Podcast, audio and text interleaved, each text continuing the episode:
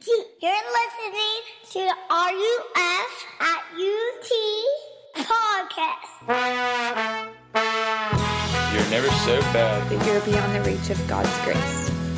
And you are never so good that you are beyond the need of God's grace.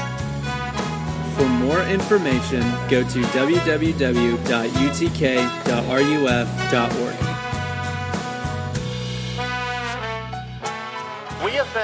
this semester in RUF working our way through the book of Proverbs, and uh, we've been looking specifically at the at the issue, the topic of uh, wisdom. And I've tried to say each week that wisdom is skill. The word wisdom in the book of Proverbs literally means skill. It's skill at life as you navigate all the gray areas of life. And uh, since I'm talking to a room full of college students, and since next week is spring break, I thought it was appropriate to take up the topic of self control before we dismiss for the week. And if you think about it, college to me sometimes feels like a crazy social experiment. Have you ever thought about this? Let's take, oh, I don't know, 28,000 18 to 22 year olds and throw them in a little bubble together.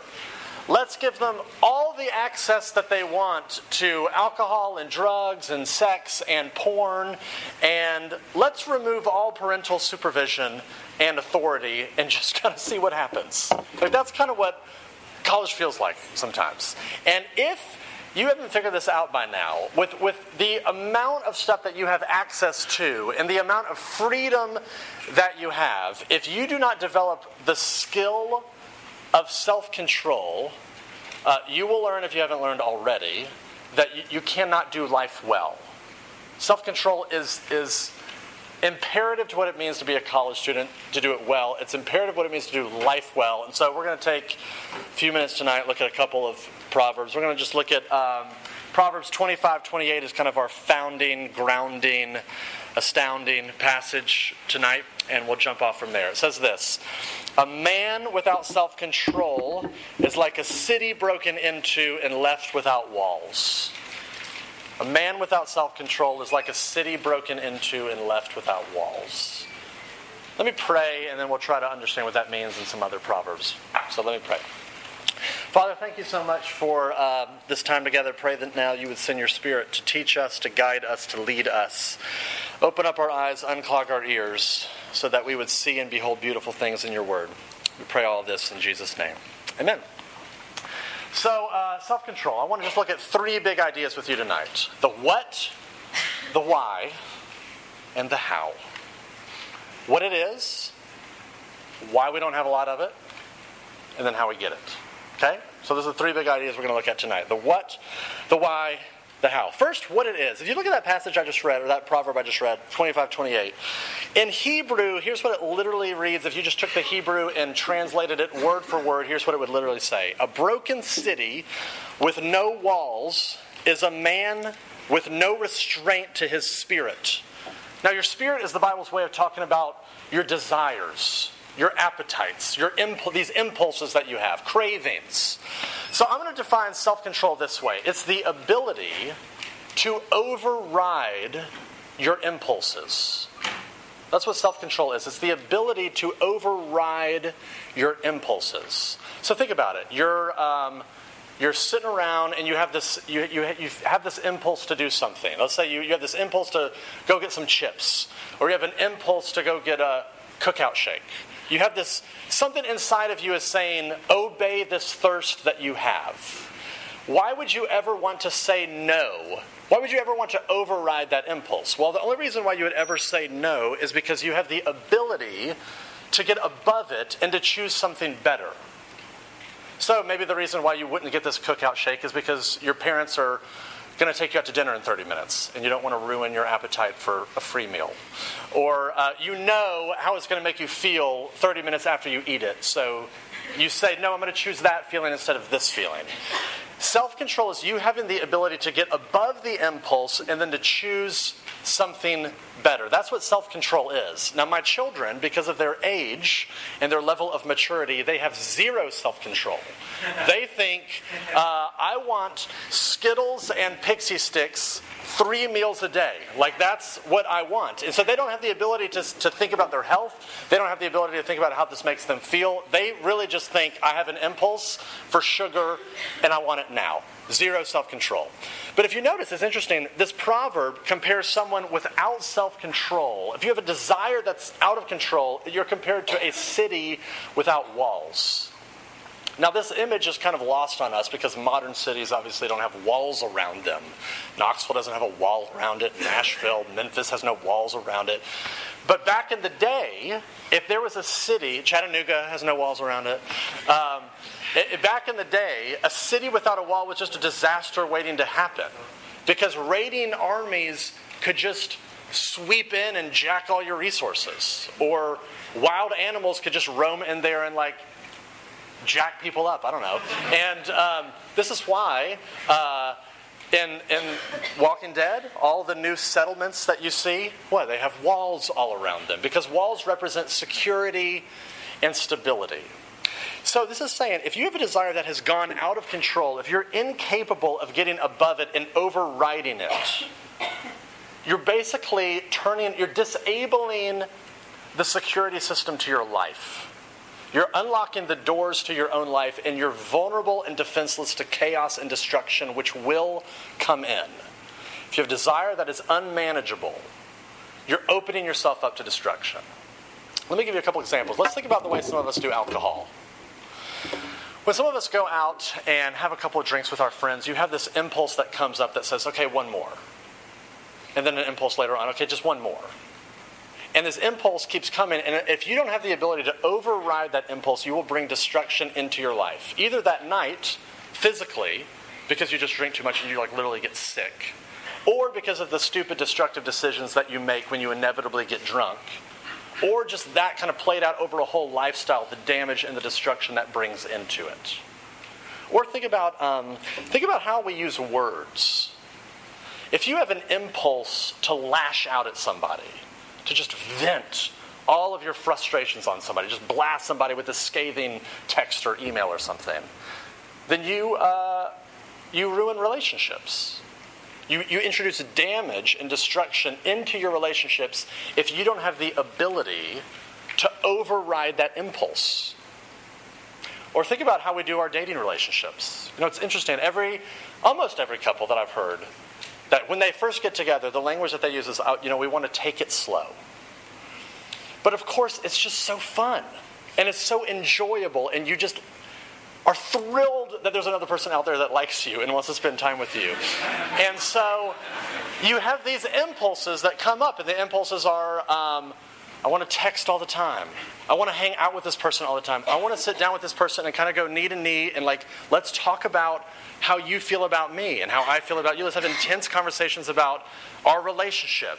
And you have these impulses to kind of push the boundary physically and sexually. And if you give into those desires, you don't override them, but you give into them, then your relationship gets cranked up with a level of intensity and a pace with which is no longer keeping it slow. And the, the relationship eventually can't handle that level of pressure and falls apart. You see what I'm saying? All of these examples are I'm trying to demonstrate to you that at some level, we're all out of control somewhere. Some aspect of our life, we don't have the ability to override it. And for some of us, that means some very serious struggles and addiction. That is not surprising that there would be drug addiction in this room, or alcoholism, or gambling, or rage, anger stuff, uh, or eating disorders, or sexual addiction, porn addiction but I want you to know there's an entire range of addictions that are just as much real addictions, they're just socially acceptable, and they bring damage into our life as well. For some of you, um, the way that you spend your time is out of control, meaning uh, you're always promising uh, more to people, you can never say no to people, you're always kind of letting people down. Or um, you, the way that you spend your time is you're just constantly binging on Netflix, YouTube, uh, video games, whatever. Uh, for some of you, it's your attention that's out of control. meaning that you can't hold your attention on certain things. Uh, you get bored with people really quick. You can't focus. Um, for some of you, it's your spending that's out of control. That you make these kind of impulsive purchases, and then after it's over, you're like, I don't even know. I don't know why I just bought that.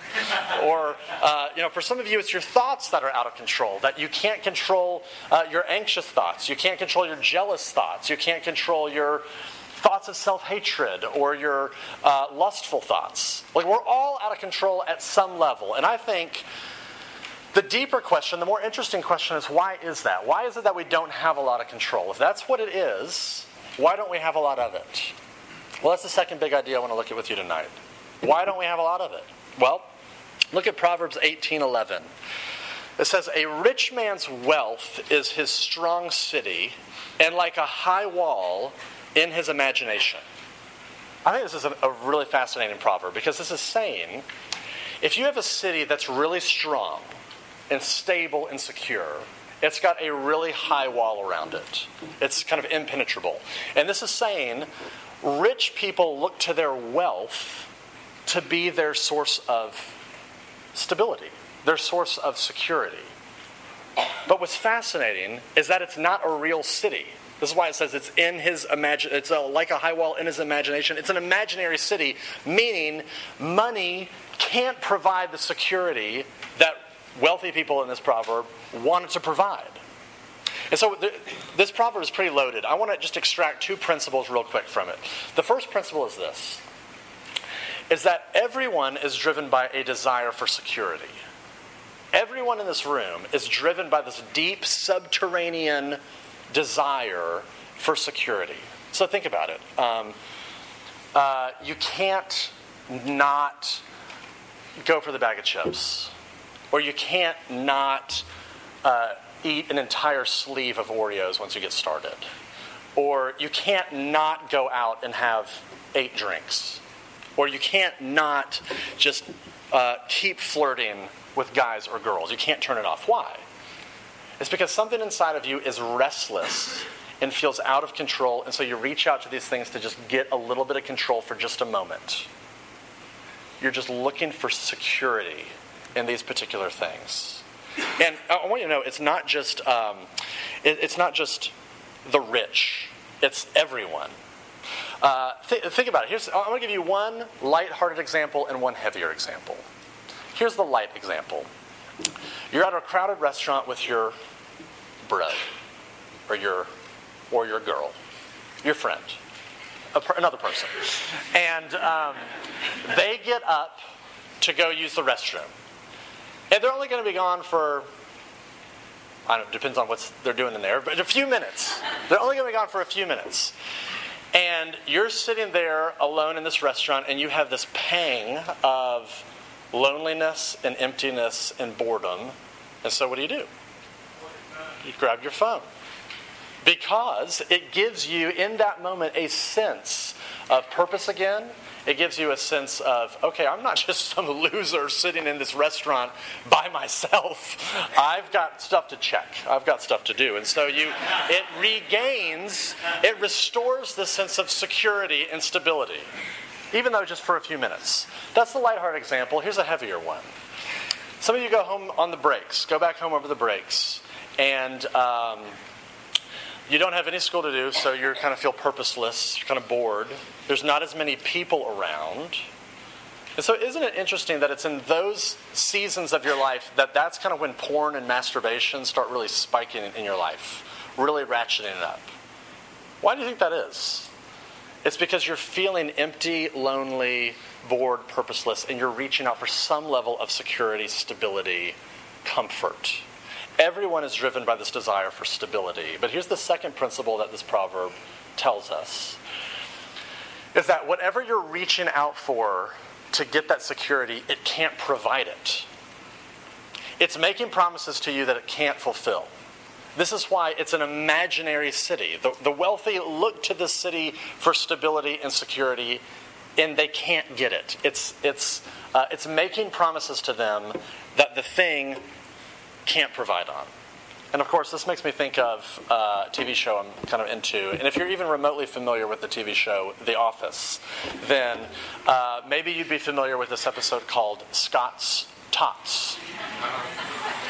And if you're unfamiliar, it's the most cringe-worthy episode in the whole thing, where Michael Scott, the Steve Carell character, uh, you know, 10 years ago, promised this group of inner-city third graders that he would pay for their college tuition if they graduated from high school. And of course, now it's been 10 years and they're about to graduate from high school, and so they want to bring him in to honor him and celebrate him for this generous gift that he's given them. And so they bring him in, and he's, you know, he's reluctant, he's resisting it. They bring him into like the Michael Scott reading room where they've named after him, and they sit him down, and there's this group of students that are dressed in all matching Scott's Tots t-shirts and they perform this like dance number to honor him. You remember it. Hey mr scott well what you gonna do? Well what you gonna do? Make your dreams come true. I said hey mr scott well what you gonna do? What you gonna do? Make my dreams come true. So that's the little song that they sing. Thank you. Thank you for that. Thank you. Thank you.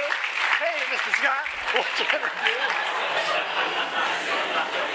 The applause energizes me what are we talking about? Oh, yeah, Scott Scott. So they sing this song for him, and he's just cringing in his seat. One guy gets up and he gives this speech, and he's like, You know, for several years, I've had all this pressure to get into the drug game. And the only thing that's kept me out of it was my guardian angel, who's given me this gift of college tuition. And of course, Michael Scott is broke, has no money, and is totally unable to make good on this promise he's made. And he has to stand up there and essentially tell all of them, I can't pay for your college. And it's like the most awkward thing. And so, what he does as a consolation prize is gives them computer batteries instead.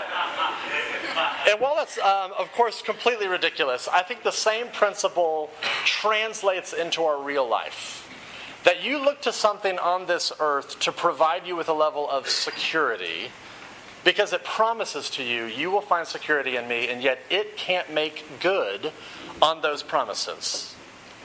So uh, you feel lonely and so you eat because you think uh, food is promising me. If i have you i will have some level of security and temporarily you do but in the long run, what do you feel? You feel guilty, you feel ugly, you feel more lonely. Or you feel empty, and so you look to porn.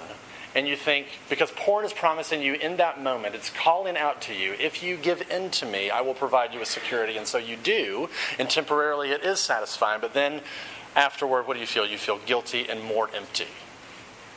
In fact, Proverbs 18:11 really just sets up the addiction cycle for us. A, B, and C.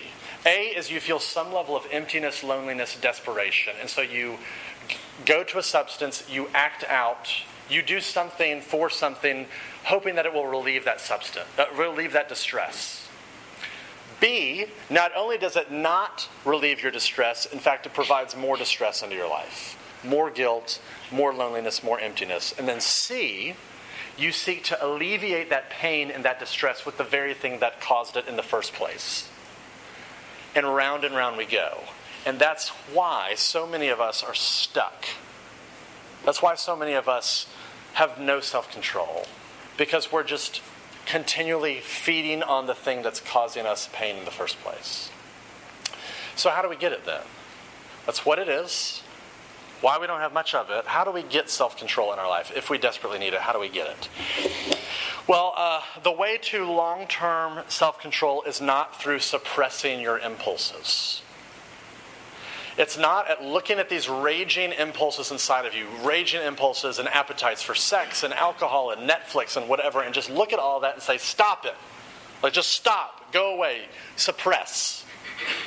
You cannot suppress your impulses, you have to replace them. You cannot suppress your impulses. You cannot suppress your a- appetites. You have to replace them with something that you find more appetizing. Look at uh, Proverbs 24 13 and 14. It says this My son, eat honey. A Bible command. Eat honey, for it is good, and the drippings of the honeycomb are sweet to your taste. Know that wisdom is such to your soul. If you find it, there will be a future, and your hope will not be cut off. bringing wisdom into your life is compared here to tasting honey. Now, in the, nat- in the ancient Near East, in this culture, uh, they did not have sugar. Sugar was not something that grew in that region. If they wanted something sweet, they had to sweeten it with honey or with uh, something that just kind of tasted sweet. It was a very kind of rare delicacy in their culture. And I don't know if you've ever gone for a while without having sugar and then tasting it. It's like your, your taste buds can't even handle it. Uh, I, I, did this diet a couple of years ago uh, where I was without sugar in any form for 10 days, which was intense. And, um, and maybe about a week into it, you have a grape, and a grape tastes like candy. If you've never had, I mean, if you haven't had sugar for a while, grapes are just like sugar berries. And can, so if you can imagine being in the ancient Near East in an arid, dry climate, and you've gone weeks, maybe months without tasting anything sweet, and then you have honey it's like your taste buds explode with enthusiasm. It's like uh, you, you can't even handle that level of sweetness. And that this is saying, when wisdom comes into your life, it's like your soul experiences that level of sweetness and delight. But what's interesting in the book of Proverbs, wisdom is, is usually personified. If you look at Proverbs chapter 8 in particular, wisdom is poetically described as a person. Who is that? Well, what the Old Testament makes, what, what is implicit in the Old Testament becomes explicit in the New Testament. And if you look at a couple passages, I'll just throw them out there, you can look them up later. 1 Corinthians chapter 1, verse 30. Colossians 2, verse 3, the Bible goes out of its way to say that Jesus Christ is the personification of wisdom. He is the wisdom that the Bible is talking about. So, what Proverbs 24, 13, and 14 is saying, if you read it in light of the whole Bible, is this. When the embodiment of wisdom, wisdom, Jesus himself comes into your life, it is like honey for your soul. It's like it's like experiencing his grace and his love at such a level that it, it actually feels like you're tasting him that you're experiencing Him, that uh, you're enjoying Him. You cannot suppress your desires for other things unless they are replaced with the better food that is Jesus Himself. But here's the question why would you, why would you prefer something that you've never tasted? Why would you prefer the honey of Jesus if you've never tried it? Like this, you know, there's always thinking about this reminds me of meals with my children. Always just like the most frustrating hour of my life. Because there's like four foods in the world that they'll eat mac and cheese, quesadillas, corn dogs, and fish sticks. And Catherine and I will prepare this like meal for them. This like gourmet, organic, local artisan craft meal that we've thrown together. And we lay it in front of them, and they're like, I don't like it. I don't like this. And I'm like, You've never seen that before in your life. You never tasted it. How do you know you don't like it? I just don't like it.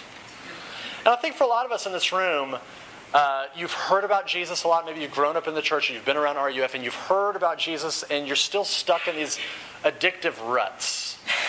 And it's and, and you're like, I, I, don't like it. I don't like Jesus. I don't want. To, I don't want it. You've never tried him.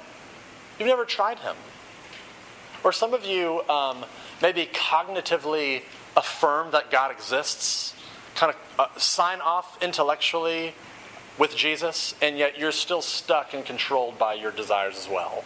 It's not really, he's not really impacting your life. You're not really tasting him either. In fact, that's the language that the Bible uses. Psalm 34 says, Taste and see that the Lord is good. Taste and see that the Lord is good. Maybe Christianity is different than you've thought. Maybe Christianity is not just signing off on some theological or political positions. And maybe, the, maybe Christianity is not just downloading a behavioral code into your life. Christianity is a feast. It's savoring Him, it's delighting in Him, it's enjoying Him. Have you tasted and seen that the Lord is good? And if you haven't, I want you to consider this. Or maybe even if you have, I want you to consider this. let's consider Jesus the embodiment of wisdom. He lives this absolutely wise life.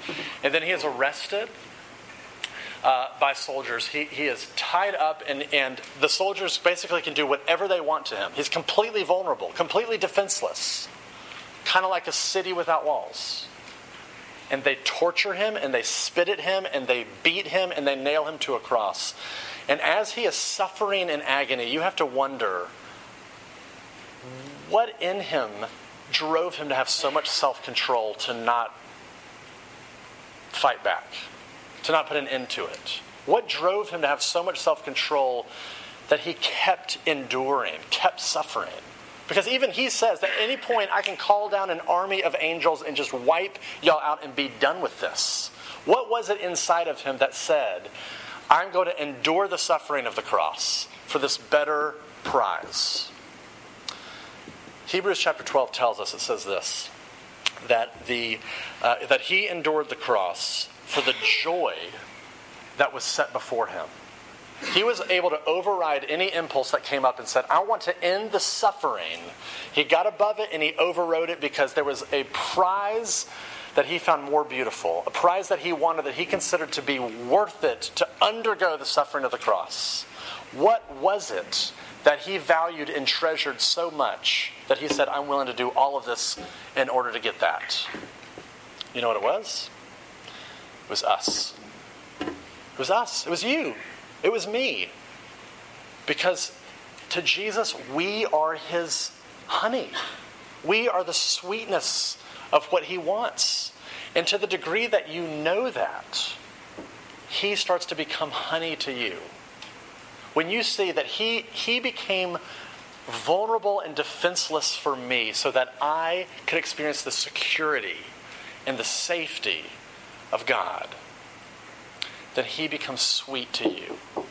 In fact, look at um, um, Proverbs 18:10. It says this: "The name of the Lord is a strong tower, and the righteous man runs into it and is safe." The name of the Lord, a name in the Old Testament, a name in the Bible was not just a label. It represented who you were as a person. This is saying that the righteous, that people run into the actual person of God and they find security, they find stability. Taste and see that the Lord is good.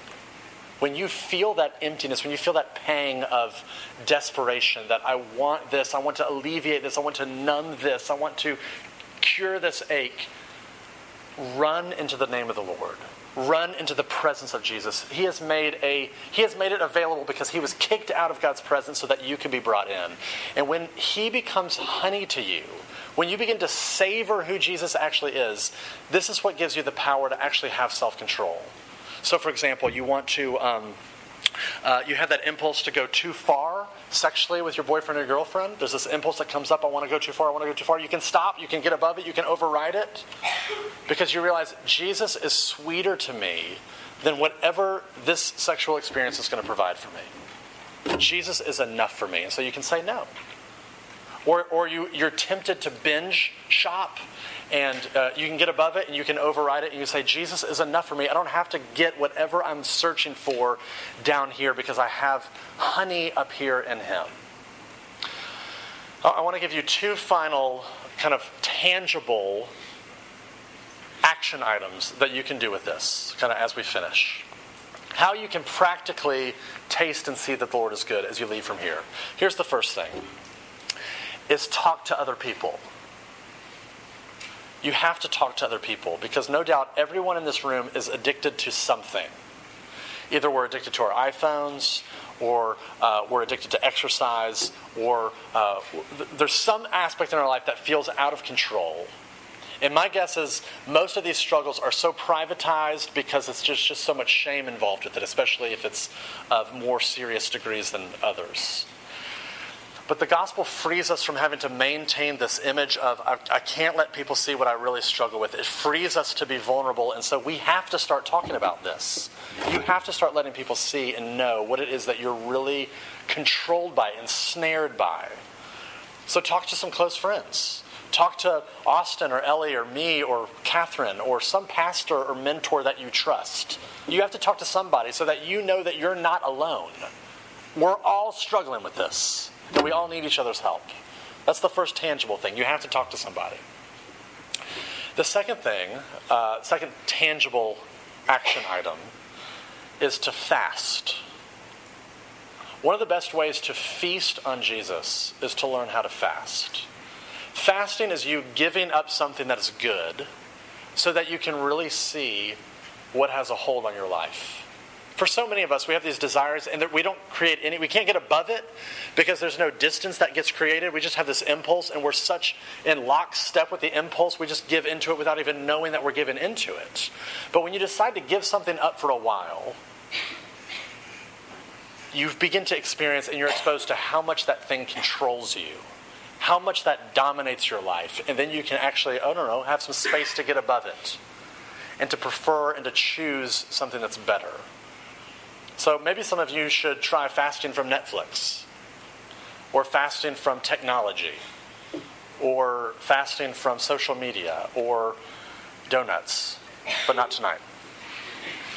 Fast from whatever you think it is that might have a grip on your life. And I'll end with this final thought. Um, one of the, probably the best movies I've seen the past few years has been Crazy Stupid Love. Crazy Stupid Love. And uh, it, it, it, centers on this character named Jacob, who's played by Ryan Gosling. And um, Jacob is this kind of hotshot playboy womanizer guy. So every night he goes out to the bars and he's kind of drinking and doing his thing, and he goes home with a different girl every night. He's just that guy. And one night he goes out to the bar and he meets um, this woman named Hannah, who's played by Emma Stone, and he brings her home. And instead of sleeping together, they spend all night just talking, sharing stories about their life.